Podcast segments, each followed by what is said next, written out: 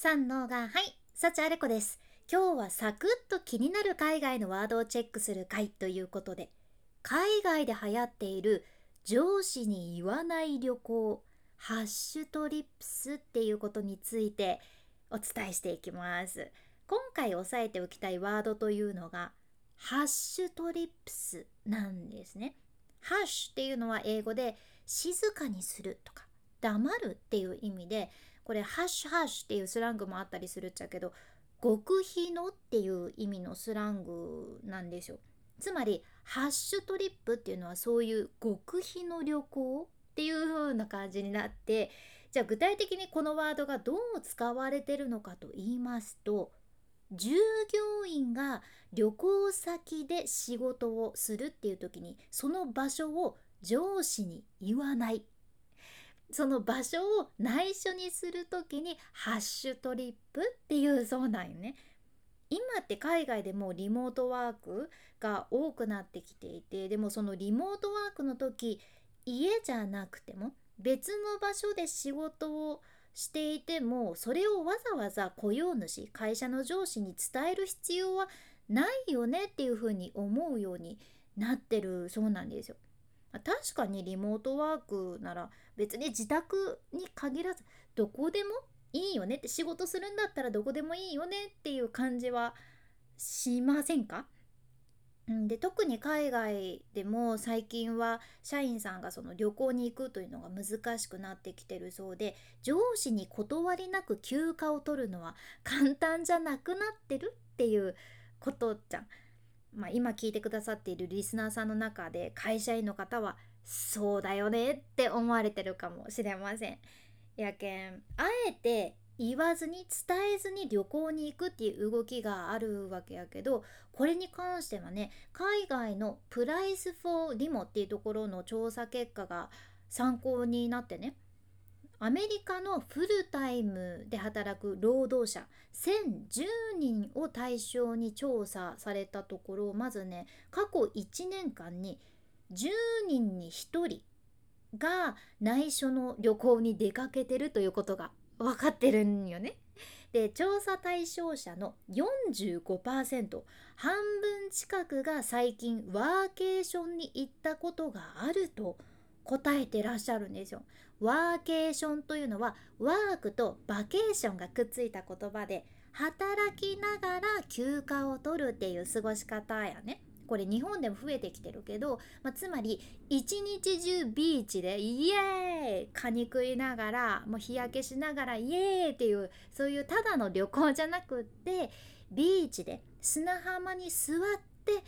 カタカタエクセル使うみたいな そういう感じ。じゃあなんでみんなワーケーションを取るのかっていうその理由についてなんやけどトップ3として出てる理由はね一つは家族とか友達のところに行くため。で2つ目気分転換が必要だから。で3つ目仕事の生産性をキープしながら仕事以外の時間では休暇を取りたいというのが出てるんですよ。うん、でこの中でも雇用主と従業員の間で、まあ、例えば「あちょっと自分休暇取ります」って言って上司が「あ休暇だね。OK 分かりました」っていう風な感じでちゃんと上司に許可を取ったものはまた別なんやけど自宅で仕事してるふりをしながら実際は旅先のプールで泳いじゃってるっていう。そういうのは雇用主からすると「えー、聞いてねえぞっていうのがハッシュトリップでもあるんですよ。でねこれ海外のビジネスの記事になってたやつでこれビジネス系のちゃんとしたサイトの記事になるんだっていうのがあったんやけど うんまあそれぐらいハッシュトリップが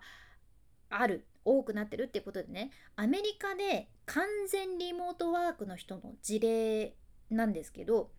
上司からは毎日午前9時から午後6時までの間自分のデスクでパソコンを使って仕事をしていると思われてる状態の人の話です。うん、で彼はねまさにハッシュトリップで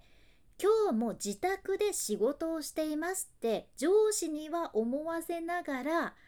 ラスベガスに行っていて だからラスベガスのカジノの会場に行っていてそのカジノの会場でまさかの上司からズームコールが来たそうじゃんね。怖いって思いません？いや私も高校の時さ授業中におにぎり食べてるのバレた経験はあるっちゃけど、まあ、おそらくそれ以上のビビり具合それ以上の恐ろしさですよね。あなたならどうされますか？この方はねもうとにかくズームコール来ちゃったもんだからえ？え？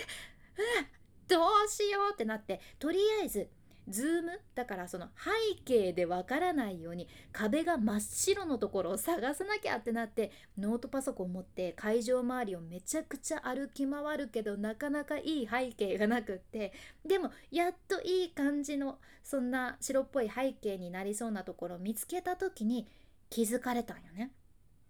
待てよここカジノ会場音うるさすぎじゃね？っていうことで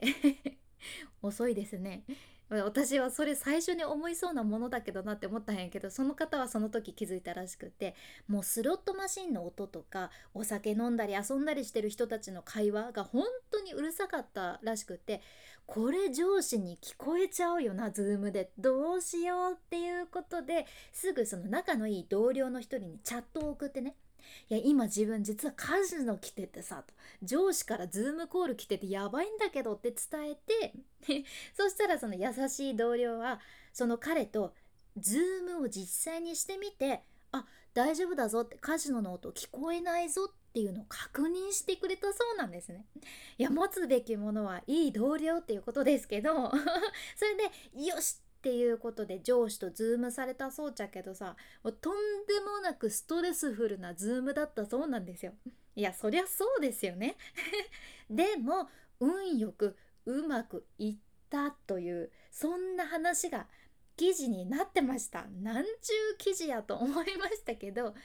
まあ、今一つ海外でも言われとるのはね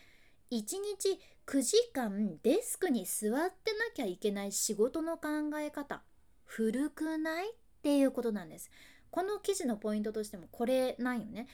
正直もう少し柔軟な働き方を OK とする感じだったらこんな余計なストレスを感じて仕事することもないし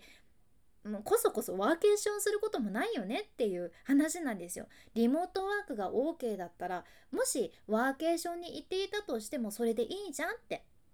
それだったらちゃんと上司にも伝えられるのでこういったことにはならないよねっていうことになってます。まあ、ある程度会社で働くっていう時はそれだけね会社のルールというのはあるかもしれんけどリモートでカフェに行った時も自宅じゃないというだけで気を使う文化が海外でもあるそうで